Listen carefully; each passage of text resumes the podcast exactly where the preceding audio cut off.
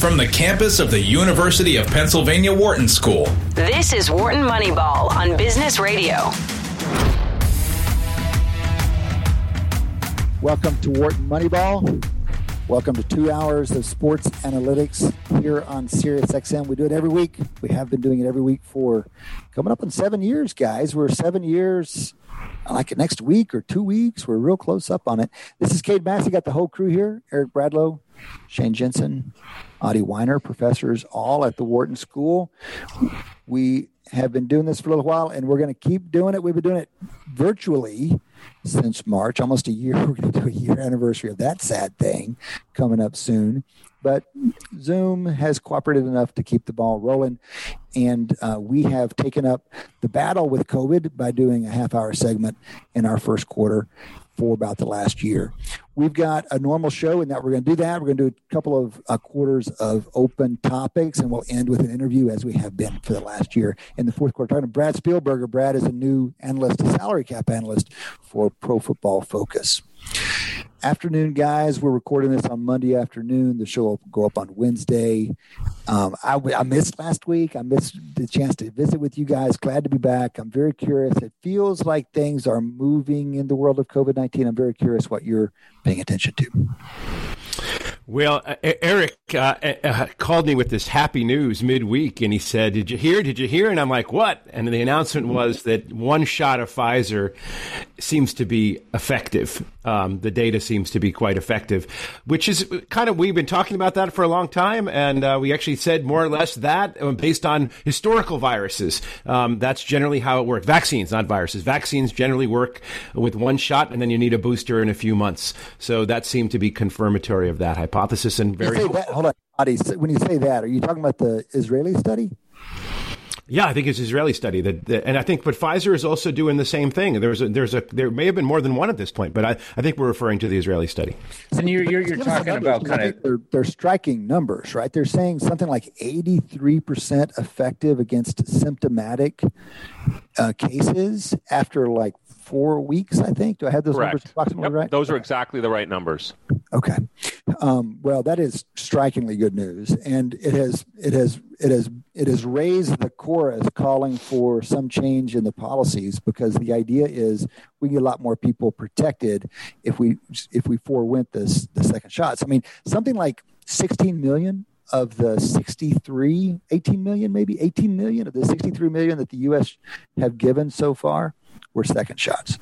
And so the, the, the question is kind of like, what else could we have done with those 16 or 18 million shots? What could that have translated into if the, if the guys were already protected enough without them? And and I mean this booster. So I mean, you sort of said that the historical kind of expectation is that like one shot would have worked, and then we'd have a fall booster. I mean, I get flu vaccines are like kind of my you know main historical reference point. These are ones that just don't don't even need the booster, right? Well, so, flu is flu is funny business because flu is a season and then it's over, and then you get the next flu in the next year. So you don't boost uh, for the ah. flu season that's, that's already you know disappeared. The flu has lots of different interchangeable parts. There's the H part, the N part, and they're very different each year. And you got to get the right. If you don't get the right vaccine, it doesn't work at all. Which is why it, which is why um, uh, so many people are you know the flu flu vaccine is a guesswork. Um, this is much much much less. Um, um, it doesn't change nearly as much. The mutations are very small. Not that they don't matter, but they're much smaller relative to the flu vaccine mutation. So the idea is you get a booster. Now we might end up getting more vaccines along the way if it does mutate sufficiently enough to warrant it. But that's all speculation. Yeah, and I mean, I guess some of the motivation for like maybe not giving people their second shot is that's more people we can give the first shot to. That's it. Not have the resources. but I mean, like, is it, how much is that kicking? Like, are these boosters going to be available in four months when we need them? Like, well, if we, if we switched overnight to like a one shot regime, then all of a sudden we need, you know, we're going to need four months from now that many more booster shots, right? Well, well, Pfizer claims to be ramping up production. I mean, that was right. that's the basic idea. Push it down four months down the road. There's many more available. Perhaps. Yeah, we, I thought the number was that I thought by the end of certainly by the end of the year, but I even thought by the end of the summer, the U.S. had ordered 600 million doses, which would provide obviously 300 million people two doses. And so, you know, look, it, it gets back to we're learning more and more that one dose seems to be quite efficacious. Um, you know, which one would you rather have a bet? Would you rather have 25% of the people get it, get two doses, or 50% have one? Because I, you know, I, I keep it's not complaining. I keep getting concerned because, you know, I put up a chart from the Center of Disease Control right in our rundown that says at the current pace of vaccinations, it'll take until end of July until 50% of the population has their first dose. 50%. percent Now, to me, I'm not sure I'm in that 50%. Let's start with that. Maybe I am, maybe I'm not. But that's the first dose. And so this idea that I've heard people say, "Oh, you know, it's everyone will get it by the end of April." Then they said May, then they said end of July. I'm just telling you directly from the CDC, 70%, which many people think might get us a herd immunity, although we'll talk about that in a second, not until October. Yeah. So by the way, let's just know where we are right now because we can we can say on the way to 50%, 50% by July. We're at, you know, 13, 14%. So we, we, we, we don't need to belabor this right now, but you can download these stats from the CDC. And two weeks ago, I had the wrong numbers. We, were, we ran into this trouble because it was the total shots administered per person, which is double counting the second shot. What you want to know is how many people have had at least one shot. Well, I know the answer. So I, I so for example, I looked at the data. It maxes out, interestingly, at Alaska at 20%. It minimizes at Tennessee at about 11%. And Cade's right, 90% of the states are in between like 13 and 15%. I mean, that's that's just kind of where, with one shot, that's just kind of where we are right now. Yeah, it gives a good picture of where we are, and there is some spread across the straits, but it's really it's really pretty well compressed between 12 and 16 or so, 13 and 15, something like that. And we're slowly, and obviously things got slowed down with the weather in the last 10 days or so. But Eric, you mentioned this herd immunity thing, and obviously getting a lot more conversation lately. There was a prominent article in the Wall Street Journal by yep. Johns Hopkins professor in the last week who argued we're going to be there much close, much much sooner than people think. So, do you guys buy? Can we unpack this argument a little bit, and well, then can can we do you buy? Yeah, I'll go the first part about the unpacking part. His argument, which may be right, is that you know the number of cases predicted that U.S. has had is something like 28 million. That's a positive test. His comment is it could be four or five times that number, which would obviously make it more towards half the U.S. population has had COVID. And then, assuming you knew which half, let's we'll get to that in a second. Assuming you knew which half, if you vaccinated 25 percent, last time I checked, 50 percent plus plus 25 percent is 75 percent. That's yeah. I'm just saying, if you want to base the argument to its simplest form, that's what he's arguing. Now, yeah. There's all kinds of issues about who's getting the vaccine. Mm. And another question that's uh, absolutely related, and then I'm, I'm, i want to hear Shane and Adi's, you guys' thoughts on this. If maybe the reason these vaccines are so effective, maybe he's right in one dimension that really what's happening is one dose plus COVID is really effective. If you've had COVID and you have antibodies, then one dose. But give one dose to Shane Jensen, Eric Bradlow, who's not had it, as far as we know, then maybe that we don't get to eighty five percent. No, no, no, no, no, Eric. No, it's it's it's control treatment versus control percentage. It's not assuming that both treatment and control have the same background. It's it's that's what it's that's so that's what it's, it's based you're on. You're saying the differential effect. Yeah, yeah, yeah. It doesn't mean it's eighty five percent if you get exposed. It means it's if you have a treatment population and a control population, one population population is 85% less than the other. That's what it means. Okay. So then it doesn't matter if people's pre COVID, assuming those are balanced, those would be but, balanced. But, but I'll just want to point out that there are just a couple of things that you said, which I actually think it's more like a third. Why do I base that? I don't know. I could talk, but mostly I'm just guessing, not 50% of the population. Um, oh, oh, oh, you're saying what is a third? Not 50%? a third of the population has had COVID. That would okay, be so my. Hold on. We have 25% have tested positive, no? No, no, no. We no, have, we're no. It's about 10 30 million. It's about 10%. 10%. 10%. Okay, so 10% have tested positive. Yeah, so and I would I would triple that. Okay, so you're you're going to 33. That's I've heard some. You know, his his multiplier was pretty aggressive. I would say. I've heard some uh-huh. other folks say between two and four. And so let's go with Adi's three. That's going to get us to 33 percent have had it, whether or not they reported it. Now we're not doing antibody testing before you get vaccinated. So and we're also only we're based we're doing no discouragement of people who've gotten um, recent even recently um, uh, exposed to get the vaccine. Practically none is from what I understand.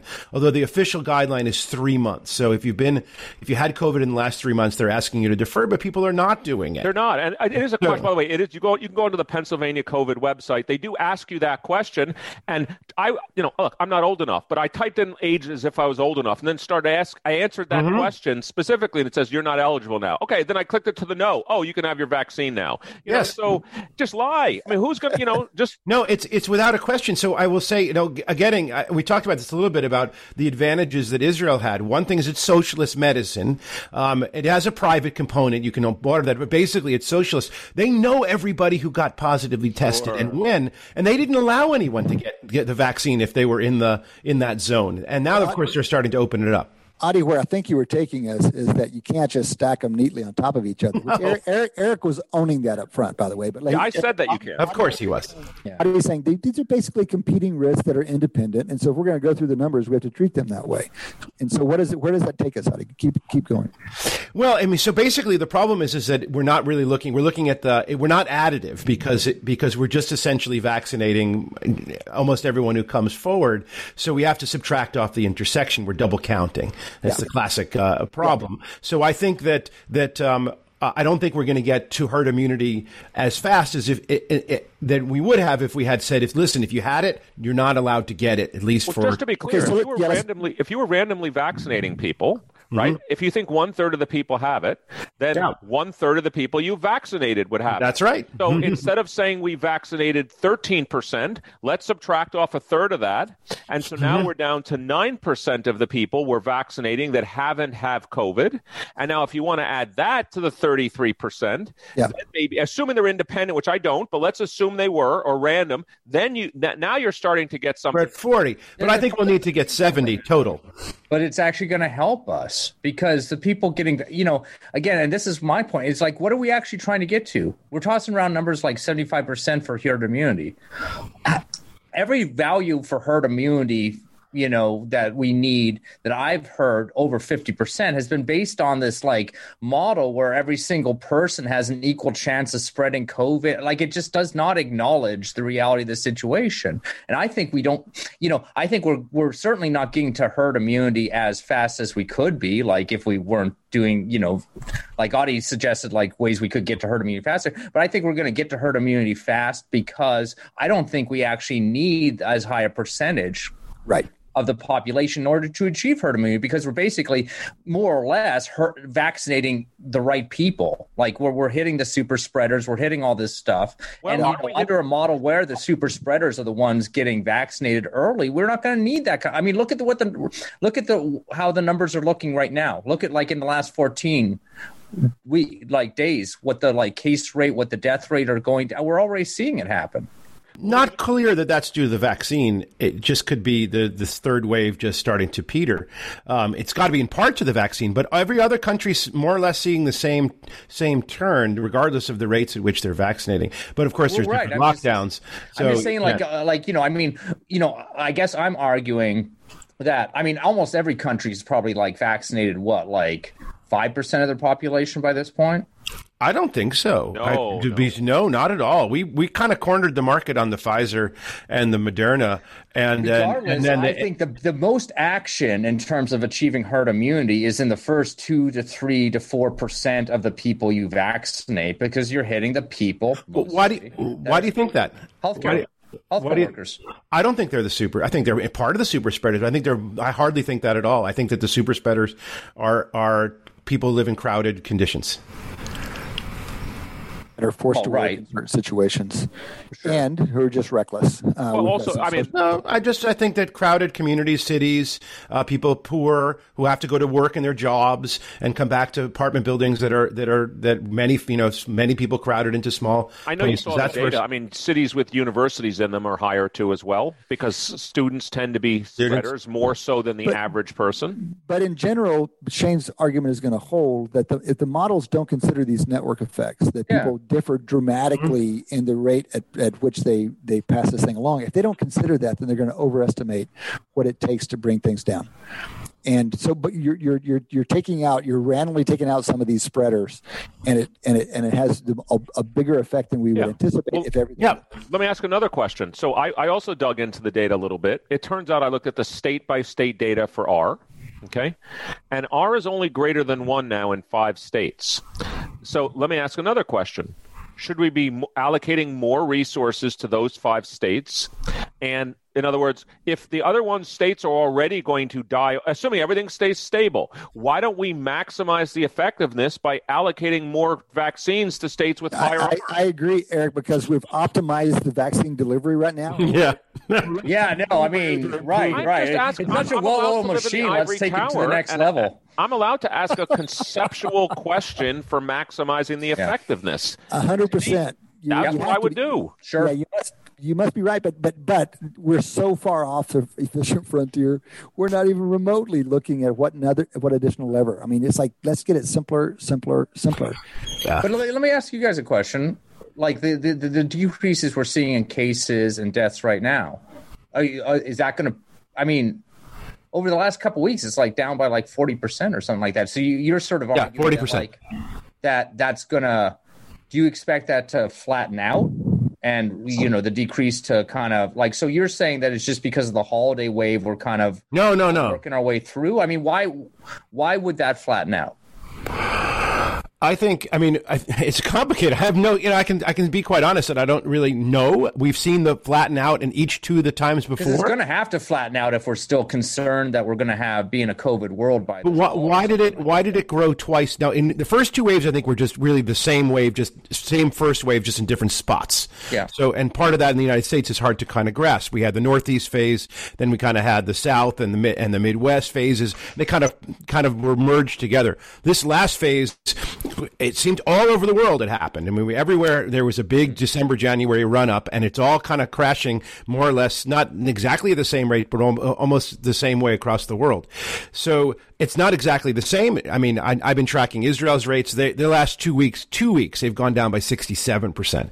We've gone down 41 and by about in three weeks. And also the big difference is that it's all the new cases are young people now. We're just overwhelmingly young people for and which just, just none are vaccinated. Just to let you know an order of magnitude, I'm staring right now at the CDC data right now. Yeah. And it's way down. However, let's be clear. The number it's at now is higher than the peak of either of the first two waves.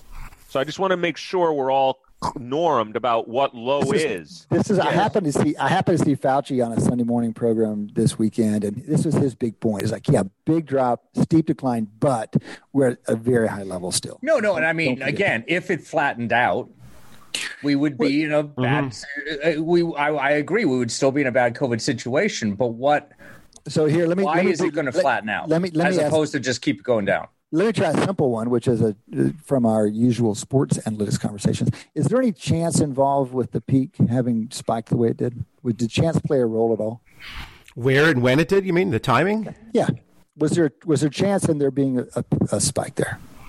There has to be, right? I mean, these things not this thing's not perfectly deterministic, and so if it, I mean, some role we don't know how big a role, but to the extent that there was chance involved with also that, holiday season, all that. I mean, there's kind of predictable reasons. I, I mean, peak what it was was not some, entirely unanticipated, right? Yeah, the problem was is that it was ru- it was starting to really ramp up in early November. It, it, you can't. There's nothing in the data that suggests that holidays created anything.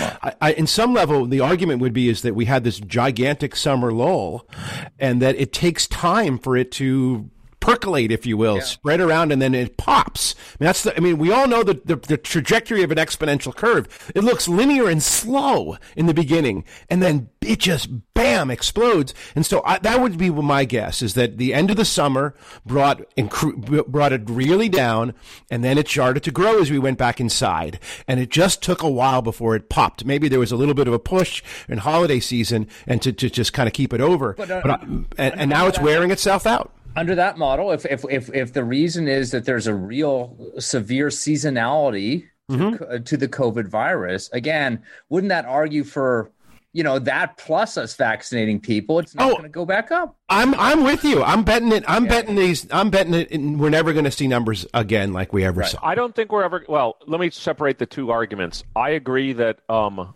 I don't think we'll see numbers like we did before. However, I'm not so sure we'll we'll see it as a ever decreasing curve at this point. For example, you can imagine if other behaviors or laws, local laws changed.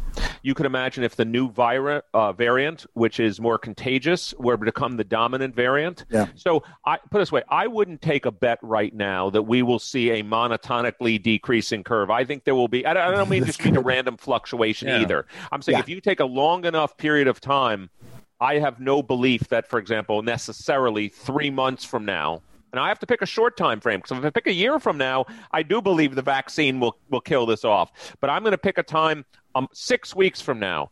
I don't know what the probability yeah. is that there's less than the 60 or 70,000 cases a day than there yeah, are now. I mean, let, us not forget that it was only just a week or two ago that all the conversation was on the new variants and how much more infections they are. And this was a race against time. So, Eric, you wouldn't even take a straight up bet that uh, three months from now it's lower than it is today. Three sixty thousand is it's lower than that say, now. I would say three months from now, there's probably a good chance because that's why I, I re- changed my time frame to six weeks from now because I think the COVID vaccine three months from now, if they give away, if they give out, let's say one and a half to two million in three months from now, that's you know that's 90 days at 2 million vaccinations a uh, is it a 2 million a, a, week or a day? A day a week a week. No no they're up to they're going to be up to to 2 million a day hopefully pretty soon. Is it per day or per week? I'm just sorry i'm, I'm per, per day. Oh, it's per, oh, per day. Oh yeah. so that means in 90 days, if they give away two million a day, that's 180 million doses. That's 90 million people. That's 25 percent to 30 percent of the U.S. population now. That's right. That's, that's gotten it. So I know if I that's what I said. If I go too far out in time, then yes, I agree it's way down. But I'm just saying six weeks out, I'm not that convinced. I, I, take Eric's argument to be, yeah, yeah, give me any period of time, it's probably going to be down, but there may be a ramp up somewhere along those ways. And and let me just point, there's we, we've mentioned before, there is a gentleman by the name of Youyang Gu who has a nice track record. No one has a great track record forecasting this thing, but he has a relatively impressive track record. Great website, and it's it's COVID-19 projections.com, COVID-19 projections.com. And he does, if you look at the infection, the, the infections model, a lot of his graphs are about the immunization, but the infections shows a spike from, say, low Mar- late March to you know mid May, and that has to be the variants kicking in. Yep. Now, it's not enough of a spike to overcome all the vaccines that are coming in, so you still see this decline. But there's role for a little bit of, of a trend against us as these other, and as as as I think it was Eric that said, we don't know how people are going to respond. I mean, what if people really get reckless? We the things that have screwed up the models over the last year if we've learned anything, it's been that human behavior complicate these models, and all of our epidemiological models haven't been good from a behavioral perspective, and it's led us to get things wrong again and again. But let's let's let's, let's, let's also add, Cade. You talked early on when we were talking about COVID months and months ago about the form of uncertainty. So let me just add one wrinkle into this. Okay, let me add two wrinkles. One is we don't know for certain how effective the vaccine is against some of the new variants, and number two, we don't know for certain how long the vaccine immunization lasts for. And so imagine I told you that it lasts for four or five months and then you need a booster. Well, when are those people in January going to get a booster? Are they getting a booster before I get a first shot? Like, so when is that happening? And so all of a sudden now you have to at least put uncertainty. Your, your mean estimate may be right, but you have to allow yeah. for the possibility that the, pe- the early people that got vaccinated they may be able to get it now. You don't know that. This, that's a very fair point, and it's one of the themes on this show all these years. And it's again something we should have learned over the last year that uncertainty is reliably higher than we expect it to be. And again and again, we have to learn that lesson. Unfortunately, you know, Alex Tabarrok talked about, and I may not be pronouncing Alex last name. I should know how to pronounce that. Marginal. He's at Marginal Re- Revolution with uh, Tyler Cowen. Alex has a blog post recently on uh, return to. Well, no, no. I think this is this is Youyang Gu.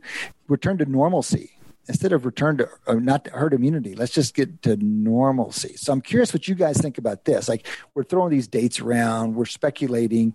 When do you feel like you're when we when life will feel more normal in the cities? When people will be enough people with with with with immunity that there are people in restaurants um, that schools are open. Those this thing will still be in the community but we will be far enough along that life will be more normal so when do we think that's going to happen? Well, you know, that's funny. A lot of that depends on on uh, people's reactions, and I think it's going to be actually quite geographic, which is uh, and quite geographically diverse. So I'm going to tell two quick anecdotes, if you don't mind. So one, um, I, I saw my my daughter yesterday, and she was with a friend, and he claims that Miami is back to normal.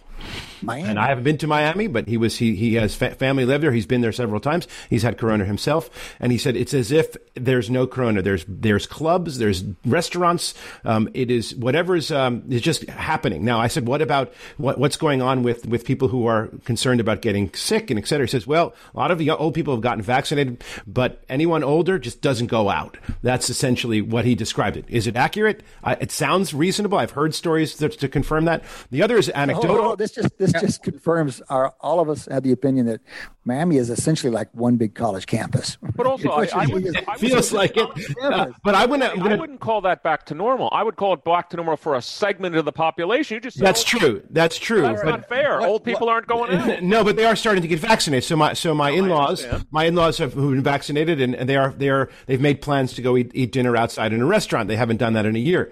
But my, from a personal perspective, I announced last week that I've been vaccinated. I'm, I'm, and my wife and I, we did something we haven't done in, in, in just about a year, and I did something personally I hadn't done. We went to the movies remarkable. And the movies were, and it was fun. I mean, it was it was kind of sad because the theater was mostly empty. You're the only people there. Uh, there were plenty of people younger than us there, but and the seat the seat the theater sat hundred, and there were probably twenty people in it. Um, and so that was the second. The other thing I did was I went to the gym. Adi, what, yeah. what movie did you see? What did you choose to see? Oh shit! Whatever. Uh, so many theater, almost. Uh, it's a giant multiplex. Almost nothing was was. They only had five not, screens. No, I think it was the little things. I think we saw the little things. At Denzel Washington. Um, and the kind of movie I would not enjoy at home. It's kind of a you know a thriller, a suspense, great in the in the main on the big screen in the theater with comfortable reclining, you know, whatever. And that that felt to me like an enormous step for for Lisa and I. We hadn't I, actually I, I, gone out in a year. That would be great. And it was transformative. And, and I have to tell you how uplifting. The other thing I did was I went to the gym. What surprised me about the gym, uh, not that I that I cannot lift anything the more and I've and I've become a big softy and it's a disaster. That was a complete expectation. What surprised me was how many people were in the gym. Oh yeah, right. Yeah, was, I think it really depends on what you mean by normalcy, right? Mm-hmm, I mean, yeah. You know, I mean, that, I, I, mean, I can tell you, I can report. I, I walk around center. City. I walk around Center City yesterday, um, all weekend. Um, there's people coming out of bars. Oh, bars are open. Bars I didn't know that. Really, really. Restaurants, indoor dining, and some indoor dining is basically capacity indoor dining. I could certainly observe Gee. anecdotally. Wow. Um, so yeah, I mean, it, things are I mean, depending on what you mean by, th- I mean, you, there's no real kind of strict line, but yeah, movie theaters are open in Center mm-hmm. City. Our Didn't know that. Are open in Center City. Okay, so all this is happening sooner than it probably ought to be happening. So well, again, ought to be by what metric, right? Yeah, mm-hmm. I mean, I mean, again, if your objective function is completely towards minimizing more COVID, new COVID. Yeah, yeah definitely. But I think I thought know, I thought we're, we're officially in the societal, you know, objective. You know, I mean, at least implicitly, we are now you know, our objective function includes trying to cut down on COVID, but also sure. businesses that have been barely staying alive through all this are like, you know, I but mean, just, I, I hear you, but for up to this point, we've been saying, look, let's be let's be prudent. Let's order the risk correctly, and let's let's not restrict activities that we think are pretty low risk, like anything outdoors. And mm-hmm. let's let's limit our restrictions to those things that are high risk, like eating eating inside and bars. Yeah, well, but, but I mean, again, give, given the weather, I mean, Miami, you know, if it is outdoors, yeah. Well, right, yeah. right. You, I mean, around here, sure. I mean, I can, I can safely limit yourself to outdoor activities in Philadelphia in February. Mm-hmm. I can safely say for myself, I'm hoping by June. Um, I'm trying to be more realistic for me. Yeah. By the start of the semester in the fall. Oh gosh. Okay. Jeez. Okay. Well, that's that's, that's at least it's a window there, and and that that recognizes the uncertainty. So, Eric, you're being true to your point earlier about the uncertainty. I'll make a prediction. Okay. Here's here's one. I'm going to go out on a limb. I'll be at a Phillies baseball game uh, by the All Star break. Oh yeah, I think that's true. Well, I'll make it. i mean, I think it's Maybe things by gonna, Memorial Day. I, I, think that things will be fairly normal in Philadelphia by Memorial Day. I, you I, think I, am going to have the vaccine by Memorial Day, Adi? Uh, that's that would be my over under for you in Memorial but, Day. But this is something. I mean, I, I would be making. I, am not necessarily saying I will be sitting vaccinated at a Phillies game at Memorial Day. Yeah. I just think the, the, rates will be low enough that I'll feel comfortable going. I also it's outside. Yep. I also think the J and J vaccine is going to get approved on uh, on Friday, and uh, they're going to ramp up. And the real question for you is going to be, what do I choose, J and J, or do I wait for the mRNA? I've already told you what my answer. Yeah, I know. You, we talked. You would do the J and J. You get it right. Yes, yeah, absolutely. absolutely. That's strong recommendation. If you have a chance between one shot now, J and J, or wait three weeks, four weeks for a two shot from Pfizer Moderna, go with the one shot. For so sure. our, our buddy Leonard talked about this in one of his pieces a couple weeks ago, and it has to be spot on. All right, guys, that has been our first quarter. That has been our coronavirus discussion for this week. We still have three quarters. You're listening to Wharton Moneyball on Business Radio. Welcome back. Welcome back to Wharton Moneyball rolling into the second quarter now. Open used to be open lines. It's open topics now, especially my gosh, fellas, especially on the other side of football. We're doing our usual show, Sirius XM, two hours. You guys can reach out and join us in a way between shows. Hit us up on Twitter at W Moneyball is our handle there at W Moneyball. You can also drop us an email. It's our mailbag, and we do get emails on occasion. Always delighted to hear from you guys. The email address is moneyball at wharton.upenn.edu. Again, moneyball at wharton.upenn.edu. Always glad to hear from you. We take you up on occasion. We're going to debate some questions that were raised in the mailbag. We're going to debate those questions in Q3, judging the greatest players of all time. All right, guys, I know um, we've had a little bit, you know, the Australian Open wrapped up. Eric's always interested in tennis, but this is like getting to be of general interest. Some interesting champions down there, some storylines developing. Eric, what do you see coming out of the Australian Open? Well, before I get to the men's side, I do want to talk about the women's side. There's a specific yeah. reason. So Naomi Osaka won. Uh, she won in dominating fashion. Uh, she won her fourth major. The part that I find interesting is kind of her bimodality, which is I understand it's just four times, but she's once she's reached the quarterfinals of a major, she's never been beaten. Oh my, no kidding. So it's interesting. You could call. I mean, if you want to call this hot and cold, when she's on, she's the best. I understand it's just four tournaments, but I mean, she's never lost in the quarterfinals, semis, or finals of okay, a major. when okay. she's reached, conditional on reaching the quarterfinals okay. of a so major. A couple, a couple things. That's shocking, right? Because the competition gets tougher. But how often has she not even made the corners? Like since we first became aware of her, like since her oh, first, okay, since her first Grand Slam championship, how many times has she? I guess we can kind of. If I had it. to guess, I would say she's probably played. Uh, the, my first guess, I don't know the answer. My first guess was going to be 16 majors, but it could be 14, yeah, somewhere in the 14 to 18 yeah. range. And yeah. so there's probably 10 to 12 she hasn't even made the quarterfinals, and the okay, four so, that she's made the quarterfinals, she's won them all. So is she is she like an unusually? I guess maybe a follow up to of Cade. Is she an unusually streaky player? Like if you actually kind of, you know, which you this would maybe be the result. Like if she was a very streaky player or abnormally streaky, this would well, be kind of the type of result. That's one thing you, you could argue. Observe. The other you could argue. The other argument, of course, would be it's surface dependent. So the four majors she's won, she's won the mm-hmm. U.S. Open twice and the Australian twice, which are both hard courts. Now, of course, they're, they're a little bit different hard courts, but they're both hard courts. She's never won the French, and she's never won the Wimbledon. Matter of fact, we know, given what I just said, she's never even reached the quarterfinals of those two. Because if she had, she would have won them based on that statistic. Eric, talk talk about surfaces there because the hard courts, presumably speed wise, sit between grass and clay, and so would it be obviously Nadal is like the the canonical example of someone who's a court type specialist. Would it be a little surprising to have someone who's real good with hard courts and neither dominant on either side, the faster grass or the slower clay? Well, yes, I would say it's likely. Put this way: if you asked me which major, let me frame it a different way. If you asked me which major would I predict she would win next, Wimbledon or the French, which she has not won, I would have to say Wimbledon. Right. You'd have to say Wimbledon over the French, just because of the speed of the surface. But of course, you could argue she likes the hard courts because of the regularity of the bounces and everything else like that. She plays from the back of the court, which you know, serve and volley tends to work very well on grass where the ball doesn't come up. Right. Right. And so but yes, if you had, if I had to pick now, I would pick Wimbledon over the French, and probably by a fairly large margin. Okay, so let me give you one other possible explanation. I don't know the pattern of her tournament wins so far, but you might. Shane was asking about streakiness. What about um, regime shifts? We she went into funk. It seems like after that she first did. championship over Serena, that was so controversial and it was such a mess. And she went into this kind of funk, and maybe a lot of her not even making the quarter entrance were in the middle of that funk. And since then, I mean, to what extent is it kind of a mm-hmm. since then she's been playing stronger story? Yeah, look, it, it, it's absolutely possible.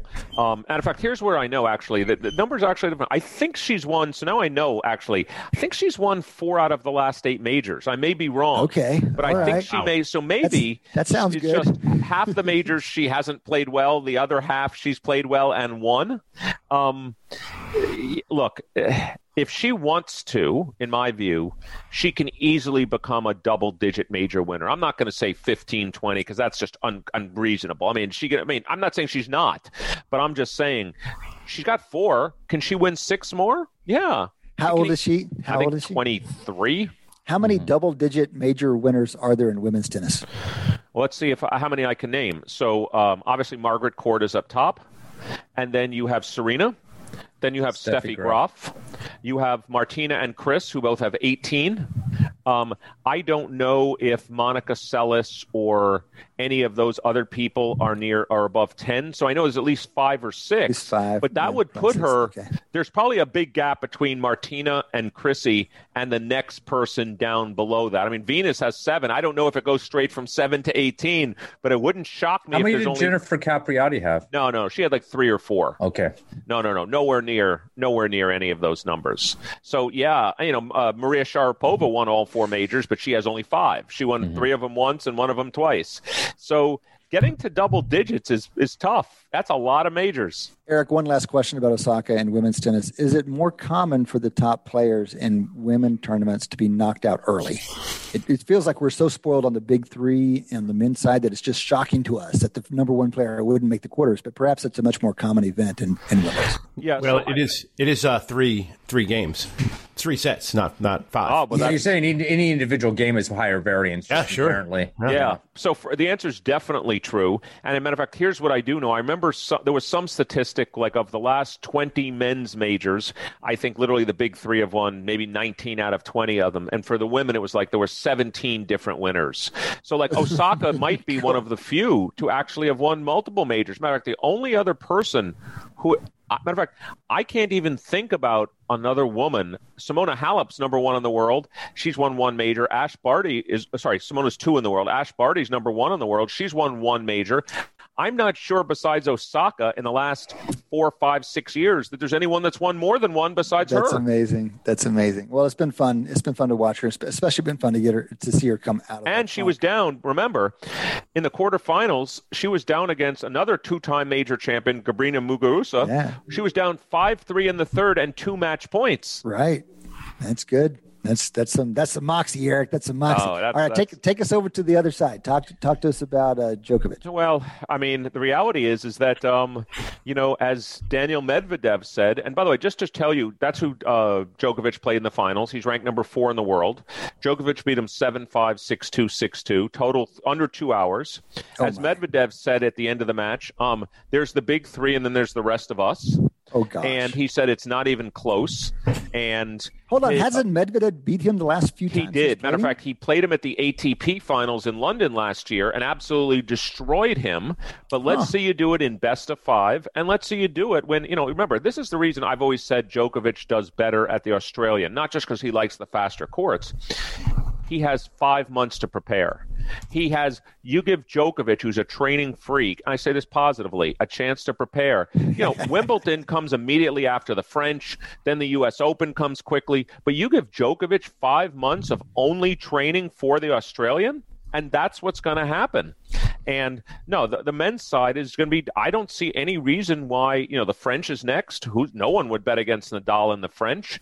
Um, you then have Wimbledon and the U.S. Open. I mean, I'm now I'm starting to think no one's going to break through this year either. I'm I'm going. Matter of fact, we can do our over under segment. Number of majors won by men outside the big three this year. I will go under zero point five now. Mm. Wow, no kidding. I just don't. I yeah, I just don't see it. I mean, I don't think Federer is going to win one, but I mean, Djokovic is 33, Nadal's 34. I I think at least two, three more years. They're not maybe not going to win them all, but of the next twelve, I'll say the following: of the next Federer will be done. I'd say of the next twelve, I would say Nadal and uh, Djokovic win at least nine. Jeez. Okay. Well, and you're you're putting you're putting making a strong bet on zero for the remaining three this year. Um, and of those nine, how do you think it breaks down between Nadal and Djokovic? I mean, obviously three for Nadal at least, right? Because the three Frenches. well, eventually he's going to lose in the French. eventually he's going to lose. Um, sure. I would have to say, say over the next three years, over the next twelve, I would give Nadal.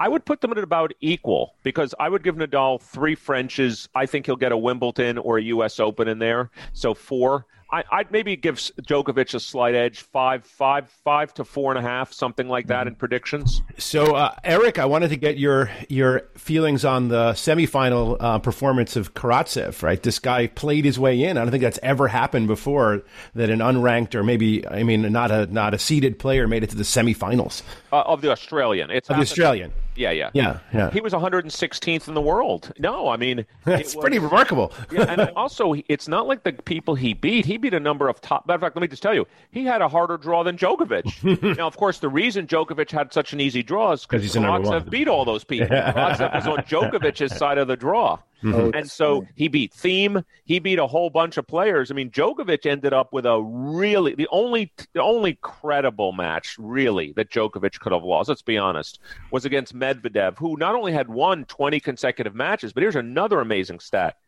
He had won 10 straight matches against people in the top 10. 10 straight matches wow. Medvedev had won. That was the only difficult match that, that so, so, Djokovic had an easy draw. Talk to us about this qualifier. What will his? You said he was one twenty one or something. Yeah, like one sixteen or something. What will his ranking be on this side of it? And then, are the rankings really capturing the proper updating? What do you do? To what extent do you update your beliefs about that guy's ability after that kind of run? I would say I, I don't know the answer, but it's knowable.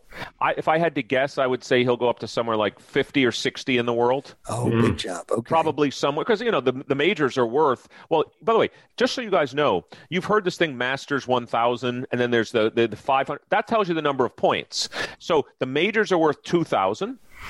Then you go down to the Masters 1000 series, like, you know, the Cincinnati Masters, the Paris Masters, those are worth 1,000. Then there's the ATP 500s, those are worth 500. Then there's even the 250s, which some of the big players play, but not the top three. So this guy probably got as much as winning, uh, not a Masters 1000, but he probably got over 500 points. He probably got a, that's probably the equivalent of winning a top tier event. So yeah, that's going to put him in the top 60. So, Eric, the, the, you know, we're forecasters here. And so these point systems are always a little bit unsatisfying because we don't know to what extent they actually reflect the predictive ability. What do you do with your own updating of his predict of, of his ability? well, I'm going to put a wide interval, but I'll say the following. Um, he's not a top four player in the world and he's a lot better than probably 60 in the world. So if I had to guess, I would say what what's the actual number now, Adi? 42. Wow, so that's a huge move. Okay, so that okay. So but what, what I will say the following is um, I would still if he were to play an infinite number of matches against top 20 players in the world, I would put his winning percentage about where you'd expect number 42 in the world to be. I think that probably sounds about right. Oh, by the way, what is right what is, what is that number? I don't know. Yeah, well, how how how often does a 20 beat a 40? Over or no and a 10 matches. an average 10 or the, oh, yeah. the, the collection I, I would, of these guys I, I, would say that 10 beats 40 well over 80% 90% of the time yeah yeah, yeah there's a right. big big difference between a top okay. 10 player and number 40 so, so I think Eric, it's about right talking about these rankings uh, these recently you posted something about the elo rankings all time elo rankings in men's tennis this is one of the beautiful things about elo of course you can compare people across generations and i'm shocked to see Djokovic at the top of this list. Tell us what you see here. Well, I was shocked to see it too. So these are the peak. This is the. It's not a ranking of the average or longevity. Yeah. It's who had the highest. At, if you took the maximum Elo rating someone had at their peak, what was yeah. it? Yeah. Djokovic is number one ever at the Australian Open in 2016 was his peak according to the ELO ratings. Shockingly, I, I would never have, I sort of would have guessed this, was Bjorn Borg. People All right. forget. I love Bjorn it. Borg won, I think the number is, it's either six straight Wimbledons and five straight Frenches or vice versa. But basically, he couldn't be beat. Okay. Like, he couldn't, like, McEnroe finally beat him after losing. And by the way, McEnroe's third on the list. But Fantastic. He couldn't be beat, Borg, for years. I mean, he was the dominant player. And then you have Nadal and Federer, who are basically equivalent. They're right next to each other, four and five on the list. I mean, the part that shocked me was how low Pete Sampras is on the yeah, list. that was. I mean, speaking of people who, at least in my mind, for he was on a streak like crazy for a while, and he's below Andy Murray. Well, this is the problem, though. This is this yeah. is why. So Andy Murray played his career against the big three. Who did Sampras beat really? So he beat Agassi. Agassi's below him, by the way. It was pretty classic. But he also played. Right you know, who was Sampras playing? He was playing. Played at a weak time. That's no, where you look at thing. it. He was yeah. playing at a weak time. He played wonderful players: Mats Wilander, Stefan Edberg, Boris Becker. You know, but these are guys that you know. These most people consider these people of the all-time. Let's take our Hall of Fame analogy.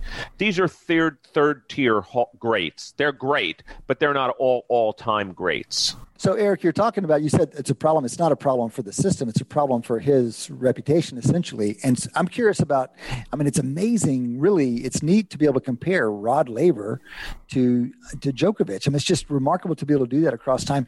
What is the problem with this system? I mean, is it actually sound? Um, and is tennis kind of one of the unique places where you can do this because it's been relatively stable? So, how do you think about it as a system for making these? So, I'll say what I know, but then Adi, who knows infinitely more than me about ELO models, I'll just say a few things. The one thing that this takes me back to my educational testing service days, where you're trying to compare people's like, what's how do I compare someone that got a 780 on a physics test to a 750 on a Spanish test? You need what's called an overlapping design, and and so in the ETS way, it's all those people also took the SAT. So you can you can relate them to a common source of information. So here, of course, Rod Laver never played Novak Djokovic, but Rod Laver may have played somebody who played Guillermo Vilas, and then Vilas played Connors, and then Connors played McEnroe, and McEnroe may have played someone else early on. So this is how the ELO rating works. And tennis, because of the length of people's careers, you and the number of matches they play, I think I probably have a fairly reasonable amount of confidence that these ELO ratings are pretty reflective. You have all the things, which is dense data, overlapping design data. Um, the, you know, the tennis court hasn't gotten bigger. The size, right? I mean, that, that's I think the big the thing that I think that's the now, big thing that prevents have comparisons. Rackets have others. changed, and so now, but to argue against this, you'd have to argue an interaction effect that right. the better players would have performed even better with better rackets. In other words, it was an equalizer. It compressed the system. Give Pete Sampras a racket from today, and nobody would have ever returned any of his serves, and then he would have been the best player ever, and he would have won 30 majors. You can make that argument, but you'd have to make an argument like that, like an interaction effect. But Adi, what are your thoughts on this? well, it, you also have to make you also have to make a like a you have a, an idea that there's a parameter like a power parameter that more is just better. and and and that's kind of similar to the interaction argument that things can just sort of start turning on itself. So if you imagine if the game tennis can be very power oriented, and then people debate they they react to that power oriented by having a, a more finesse style or a speed style, and after a while everyone sort of becomes speedy and finesse. There's someone new comes in and hey say you guys forgot about power, and and then and then it becomes a uh, and then they're back to power. So when things circulate like that, the overlapping design doesn't really tra- have a um, a trajectory. It's fantastic for time. Anything that has a time component works perfectly. Obviously, everyone re- recognizes. But in, a, in, and in tennis, it's probably better than it would be in say football or baseball. Right. Okay. So well, Adi, you're, you're real, let me just make sure I understand what you're saying. You're saying it, it's designed to be unidimensional. So it's a single construct underlying these guys. Mm-hmm this goes back to chess. Obviously, this the yes. system was came about in order to rank chess players, and you're saying that's may or may not be the case with tennis, but mostly it feels like it does fit tennis pretty well. Sorry, Shane, jump in. Let me let me just add one before you get to Shane. One idea is that is that the population of, uh, of players also w- means that. So Sampras, um, there wasn't on any other great player, so that kind of hurt. Agassi him. would be the per- other person. He won eight majors. Agassi sure. would be in the same level that m- many people think. But you kind of have to have a, a, population stability, and if you don't assume population stability, it won't work. Go go ahead, Shane. Hold on, I don't I, now. I don't understand that. I thought we wanted this dynamic population with a lot of overlapping careers, which is that feels like the opposite of population stability. No, no, I don't mean stability. So think about the distribution of talent. So, um, what you have to have a, essentially a bell-shaped curve with the right tails. You, if all of a sudden you get a get a spike at the upper end that's unique to a certain generation, that group is going to play each other and beat each other up. Well, as long as there's overlap. I mean, so so Federer, for example, is quite a bit older than than Nadal and Djokovic, and so mm-hmm. he is kind of one of the big three that played each other a ton. But also, he started earlier, and so he connects them back to these other people. Well, yeah, this, it, it, it's, except the fact that it's out of seat, you know, that, that he is yeah. shifted in time relative to them does him a little bit of disservice because he's not hitting like it's not like a it's not a comparison of it's it's it's it's a tabulation basically of what actually happened as opposed to some kind of like you know trying to infer what like peak Federer would have done against peak Djokovic and peak you know what you know peak Nadal also, right? I so think- that I, yeah, I, mean, it, also, I mean, it's it, it, it, I mean, it's an inherent limitation. I don't have a, any other methodology that would do that. Let me just let me add one thing. Elo is also very slow to react. It's not a quick. Uh, it doesn't adapt very fast, and that has its pros and cons. One of the cons is, and, and one of the reasons why I think Djokovic might end up on the top like that, is that it doesn't make the others get worse quickly, and so he beat them all in a short period of time while they were still extraordinarily highly ranked, and it gave him a lot of credit for right. doing so. And, and just quickly, just not... one last thing to what Cade said this should be scary as you tell me to project forward because they're saying that Djokovic, Nadal, and Federer's peak was five, six, seven years ago, and they're still beating all the other guys. That should make them even more worried. Right. Mm-hmm. So, Eric, just uh, in the last second, you're the only person who's going to have something to say about this. But I see that Jordan Spieth has snuck back into the top ten. He talk about peak. Peak, he was looking really good, but he's been off for years now. Is Jordan Spieth back? So Jordan Spieth is back, as in competing for different tournaments now. He came in. He had 15th this week, third straight week of playing really well. Yes, I think you'll see Jordan Spieth have a lot of top tens in the next year. Whether he's back to winning, I don't know, but he's getting closer. He looked good. Is there a golfer out there that you're excited about right now?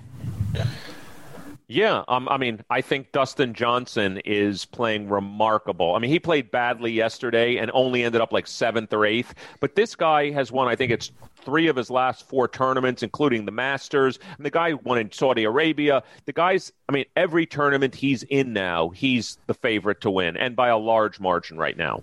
Well, I love that you've come around on him. You were, I don't know. What you were. I was you so were, down on him. You, you were the one who perennially. He had won 20 something tournaments, but only one major. And I was yeah. like, how can this happen? This is the ultimate choke. By the way, you want to talk about the ultimate choke job just quickly? Tony Finau Tony Finau, even worse. Guy's got like 20, 35 top tens and no victories in the last five years. I heard some press on how gracious he was after extraordinarily the gracious weekend, and uh, he's, he's kind of a, a beloved guy on, on, out there, and people are hoping that it comes around for him soon. Me too. All right, guys, that has been the second quarter. We still have two quarters to go. Come back and join us. You're listening to Wharton Moneyball on Business Radio. Welcome back. Welcome back to Wharton Moneyball. Two hours of sports analytics here on Sirius XM. Rolling into the third quarter now, another open topics segment for us. We have just been talking about tennis. We did all, we did a whole did we do a whole quarter on tennis? Eric Bradlow, look at us serving you I'm you very up. very excited because that'll Open. be my tennis for the next uh, three months. Well, it was a, it was a, a some good storylines came out of that, and then you took us to this Elo thing, which was a conversation of it wasn't the greatest players, but it was the players at the peak in the rankings, and it was a neat conversation. So um, I want to I want to bring a couple of mailbag questions in here because we were talking about Brady, obviously, after the Super Bowl, and one of the great all time NFL players, obviously. And then we can generalize and say maybe he's one of the great team sports players. And we had a couple folks who want to challenge us on this a little bit. So let me just read you a couple notes. One from Gary Feldman. Uh, Gary says, on the show, on the last show, you were discussing athletes who have won the greatest number of championships. I knew Bill Russell had won 11 NBA titles in his 13 year career and upon looking him up, discovered he was tied with Henri Henry Henri Richard. Henri Henri Richard mm-hmm. the Montreal Canadiens for most championships won by an athlete in the North American Sports League. I'm guessing they were overlooked by the panel because none of you were around then. So I think one, we have to plead guilty to this, but I think there's a more general question here about, you know, how do we compare Brady and seven to Bill Russell and Rocket Richard of the Canadiens? And then let me just, while we're on it, because we have another related note, I won't read all of this one, but Renan Machado Machado. I'm sorry, Renan, we may be mispronouncing your name. You guys should give us some pronunciations on your names. And this question is, you know, the how does Brady rank compared to other great athletes? It's like, well, uh, the QB only controls so much, and there's so much variance. Can you really say, you know, compare him to LeBron, Gretzky, and others? Has Brady ever been as dominant as these other players? And so Renan goes on to make an interesting comment here. He says, look, let's look at MVPs. Gretzky had nine MVPs, Brady has three. Rodgers has just won his third MVP and plays at the same era. Manning had five and played at the same area, same era. So it doesn't happen. He says it just doesn't happen with the greatest of all time athletes that they win championships but not MVPs. This is basically his challenge. So I think these are interesting notes, and I thought it would um, we would be well served to give some thought to what these guys are saying. Shane.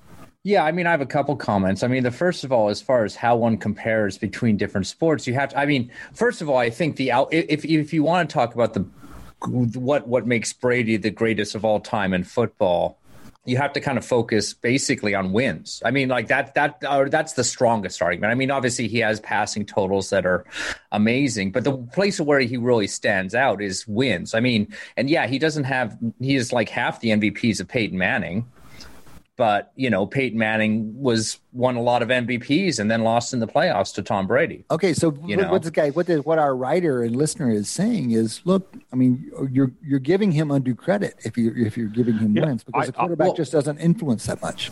Yeah, I was just going to give my opinion. So um, I think the quarterback influences it a huge amount. Yeah, but I'm pretty sure. I, I uh, look, this isn't a fact. It's just my subjective opinion. Tom Brady's forget. Let's even say in the last 20 years, Tom Brady's not the greatest quarterback I've seen in the last 20 years. He's the greatest winner. He's yeah. the person, if I had to pick for a season to win the Super Bowl, I would pick him.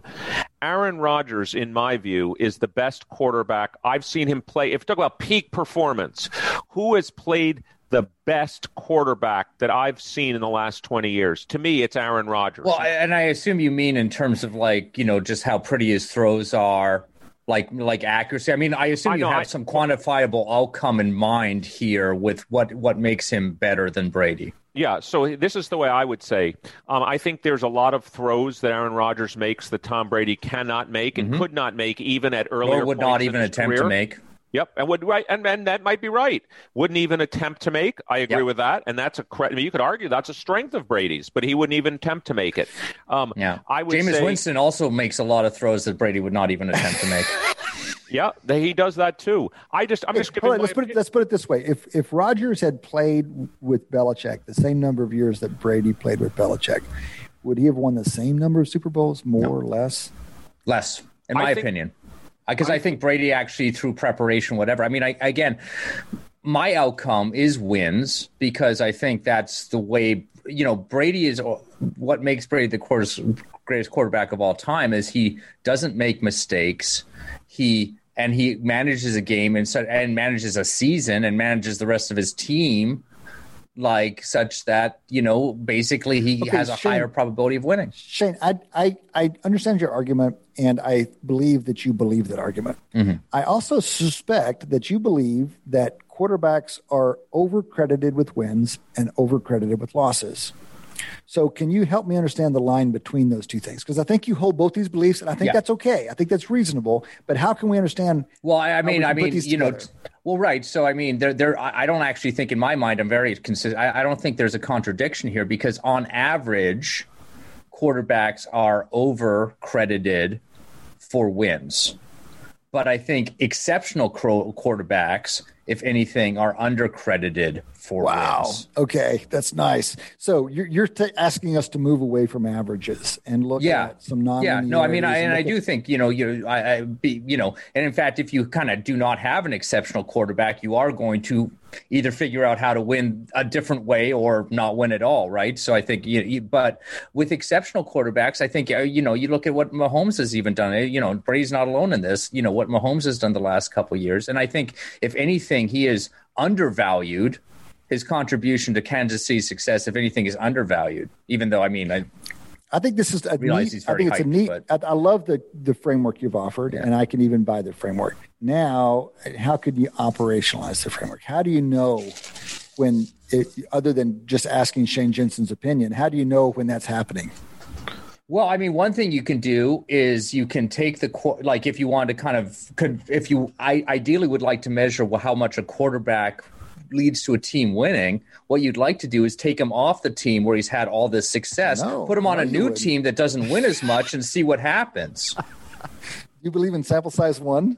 No, but I mean, he did do. You know, if you were to consider that, I mean, that is the beautiful. kind of, you know, I mean, this is the kind of thing when always we talk about you know, know, the truly most valuable player. It but, but, you know our, Shane, our, our, conceptualization is like this is a person when placed on into a situation uh, would lead to agreed, agreed. But it's beautiful rhetoric. It is a sample size of one. All but... time, all time great rhetoric. But let's go with Mahomes.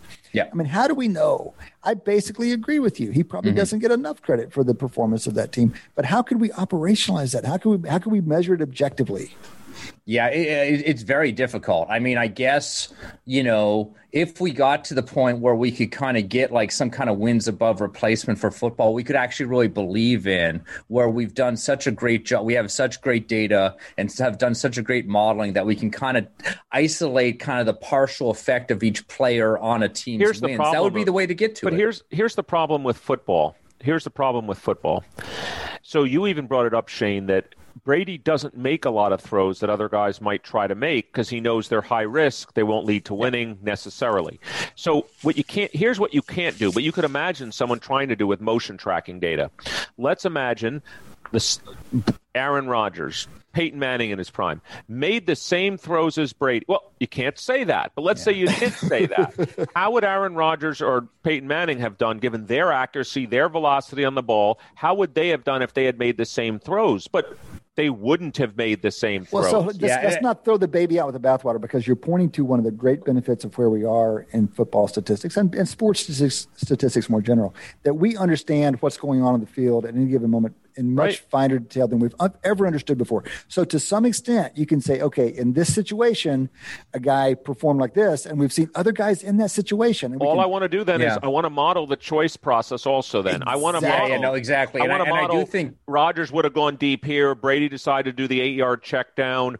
Peyton Manning would have done this. I want to model that choice process also. Yeah, and this is what I. Th- it's great. What what's been done in bas- like we're kind of there in basketball. Some of the most advanced kind of like expected point added kind of models now take like almost in a continuous time way where where everybody is on the court, the person who's got the ball modeling kind of like did they make the should they have shot here, should they have passed, you know, kind of modeling their decision at like, you know, the yep. second by second level and kind of like saying like how far from optimal was their decision making, and that's it, it it's a mo- much more complex thing to do that in football with even more moving this parts. But I that love, would be the way, way, of getting at what I'm trying to kind of real, real quick, say about add, Brady's greatness. I, I, agree. I just want to add one element to this, and it's not just the decision making; it's how a player's presence can change what's mm-hmm. going on in the field. So, yeah. you you take the top defensive back you have, and you isolate him on the number one wideout of the other side, and then the rest of the DBs have an easier job. And so he actually changes the situations that those guys face.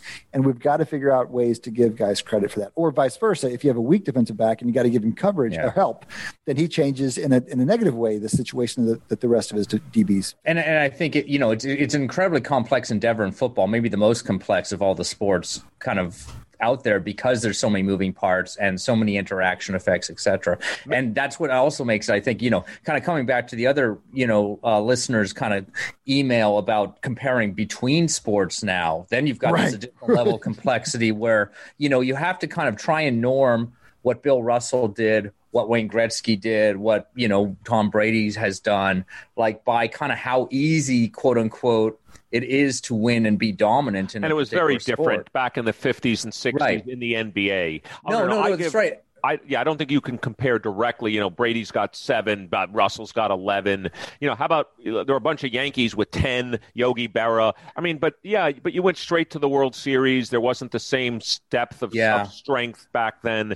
so know. one, what, one, one angle, one direction that kind of gets to trying to norm it is like you kind of compare like what well, what does the next best player like if you're looking at like championships, right. what is the next best player in that oh, sport have? Shane, what is the next Shane, best player in that Shane's era just gonna, You could do this. I'm just gonna I'm just gonna offer maybe this methodology. Oh, look at that, Tom Brady is. Well, like no, no. I mean, obviously, I, yes, no. I mean, right. Of, of casual listeners will know well, that I, I have picked this particular direction to make Tom Brady. But I mean, you know, I know I, we want to switch to the NBA. Let me say one thing. Yeah. Something recently, you even brought this up, Shane, about what we know about motion in the NBA. Mm-hmm one of my favorite moments in the NBA happened recently, but not for the reason you think. So the Lakers lost a game. I, let's say it was to Utah, the Clippers. I don't remember who it was, but LeBron James made a steal at. Oh, it's against the um, Clippers. LeBron James made a steal with five seconds left. The Clippers were up two. Lebr- the Clippers inbound the ball. LeBron James makes the steal. In there, dribbles up the court, throws it to Alex Caruso to take the game-winning shot. Alex Caruso misses it. They asked LeBron afterwards if he regrets it, and his answer was, yeah, I regret it. He should have shot a three instead of a two. Doesn't the guy know about analytics? Why did he take a two to tie the game? He should have been one step further away from the basket and taken a three to win the game. And this is LeBron James. They weren't asking him, Do you want the shot? Should you have given it to this player, that player? He goes, Caruso should have taken a three. This to me showed a very sophisticated level of understanding on his part. He wasn't trying to say, I'm a better shooter this because he realizes, yeah, maybe I'm a 2% shooter, better shooter than that guy guy. But first of all, LeBron was double teamed. He was talking about the guy should have taken a three to win the game as opposed to two to tie the game. Man, Shane Battier needs to take a bow because Battier talks about introducing LeBron to this kind of thinking when they were together on the Heat and that's just remarkable. And uh, and also, Eric, I mean, of all the things this guy's got to be thinking about, and of all all the, the, the, all that he's mastered on the basketball court, he's just adding this extra element. Super impressive. No, and I mean, I think it's impressive too, and I think it'll. I mean, honestly, I think it, it'll help to his longevity. I mean, I think you know LeBron, even LeBron, who's like obviously this incredible athlete, his skills over time are are going to diminish, and he will have, I think, a little bit of additional longevity because he's you know like if he if he's getting kind of smarter in the game as he gets older and his physical skills diminish. I mean, I think this is how you know somebody like Tom Brady, but like a lot of other athletes kind of that have had this sort of Jaromir Jagr in hockey. I mean, there's a lot of kind of situations where these these players have kind of gotten, you know, like as they've aged, you know, had undue success or, or on so, unanticipated success, they've gotten kind of smarter in other aspects of the game. Maybe Joker, you talked Joker earlier in the show about Djokovic and sort of like his uh, part of his longevity is his training regime and you know his preparation. And I, I think that's the, kind of where, a, where, where a lot of these grades kind of stand out. If we want to go back to peak performance, not that he played so fantastic but if you had told me as a Buccaneers fan that the Bucs would go from seven and nine to winning the Super Bowl, and along the way they would beat the Saints, the Packers, and the Chiefs. Yeah. you'd have to say, and in his first season with the team, it's one of yeah. the greatest accomplishments for a quarterback in football. That part I have to agree with. Now, yeah. we can debate whether another quarterback could have made better throws than he did, yeah. but let me just say, yeah. I mean, they beat three of the top five teams in football, including the potentially unbeatable Chiefs, and routed them. Yeah. So I well, mean, one, one of the subtleties in this conversation that I really want to I want to draw some attention to, it's it's it's regardless of how much of a team's performance a quarterback controls, we we still tend to overweight the physical talents, the the quote arm talent. Mm-hmm. And Shane is pointing to lots of non arm talent issues when he's talking about Brady being so great, and we've yet to figure out how to quantify. It. Yeah, I mean, I think is, this is thing, what makes quarterbacking specifically. But notice the difference. we could de- discuss this because it's such like this mixture of of of, of physical talent anticipation. I know, timing, but Shane, notice the difference between the 43 year old Tom Brady and the 41 year old Drew Brees at the end. The reason we talked about that Brees couldn't win the big game anymore is because everyone knew he couldn't push the ball down the field. What Brady yeah. surprised everybody was he could still push the ball down the field. No, could he p- p- throw as well as the 28 year old Tom Brady? Of course not. But could he get the ball outside the hash marks? Could he get the 30 year old, the 30 uh, yard in route, the guy sliding down the middle to Gronk? He can still throw that ball enough to keep defenses honest. And I was surprised. I thought, yeah. given what I had seen from Belichick, and maybe it's Belichick's fault, what I saw in that last season in New England, I thought his arm was dead. Okay, so quick, guys, let's do just a little bit of NHL. And before we do it, I just want to honor the fact that we have Rocket Richard on our show for the first time in seven years. I'm not sure he's ever made an appearance before. I have limited history here, but Shane, you went to school in Montreal. I hope you can fill us in. The only history I have is my, my understanding from a Jane Siberry song is that Montreal rioted once when the coach benched Rocket Richard. Is that true? Yeah. A city rioted because a coach benched their star player? Oh no, I thought he was suspended. I mean, I mean, I think oh, was right. He, I think he was suspended by the league. He basically he went. I, I mean, he was not the cleanest player. More, and this is Maurice Richard, just to be clear, not his oh. brother Henri. Um, okay. Maurice Richard. Uh, Henri was the pocket rocket. Maurice was just the ro- rocket Richard. Anyway, but Maurice Richard, yeah, he was not a clean player. Um, I mean, nobody was clean back when he played, so I don't think he was disproportionately due. But it, there was like a, a, essentially a fight during a game, and he took his stick and basically hit somebody over the head with it. Um, and they weren't wearing helmets back then, just for the record. So even more, I mean, that that would get you suspended now, but it was even worse back then. I think they suspended him for substan, maybe for like uh not an entire season, but maybe for like the remainder of the season, I think, or something like that. And Montreal rioted for for that. Okay, so you've also corrected me on which Richard we're talking about. Good yeah. Lord, I mean nothing about. Hockey. But I mean, yeah, it's it's, it's a you. fun story. But yeah, and, and it's a good read. Some people should check it check out, like you know, some like on Wikipedia or whatever, the story of it because it just shows again Montreal is a very passionate sports city about one specific sport. Well, so the Canadians, you know, they've got this wonderful divisional lineup, this COVID divisional yeah. thing going on in NHL, and so all the Canadian clubs are playing each other, and and Montreal's having a decent season. Yeah. Rankings right no, now have the Leafs looking really good. So the Leafs, of course, are darlings of the analytics community because Kyle Dubas is their general manager, and he's been a darling of the analytics community for a while. That long suffering, underperforming Toronto Maple Leafs. They haven't won a national championship or a championship, and they haven't won the cup in 50. You know what I mean? I love this kind of setup for this season because a it does guarantee a, a, many of these long suffering Canadian teams, at least one of them, get to the final four by construction. but beyond that, it actually sets up, I think, you know, just because of the teams that are good right now, some potential super interesting mat like kind of original six matchups. This is the only season you know, assuming we go back to where things are, where we're go- we could potentially have a Boston versus Montreal Stanley Cup final. So, oh Shane, let me ask you a quick and question. How amazing would that I, be? Something I put in the rundown. Toronto right now is on pace. Uh, there's always a team that's on pace every year. and No one's getting yeah. there. But the, Toronto right now is on pace for 129 and a half points, which would be the third best ever. Now, my question to you is would you have to put an asterisk next to it if they were to break the record? Because, A, they're not traveling as much, and B, they're playing the same teams over and over and over again. And that has to diminish the accomplishment of, I think it was the Canadiens that had 131 points or 132 or something. Yeah.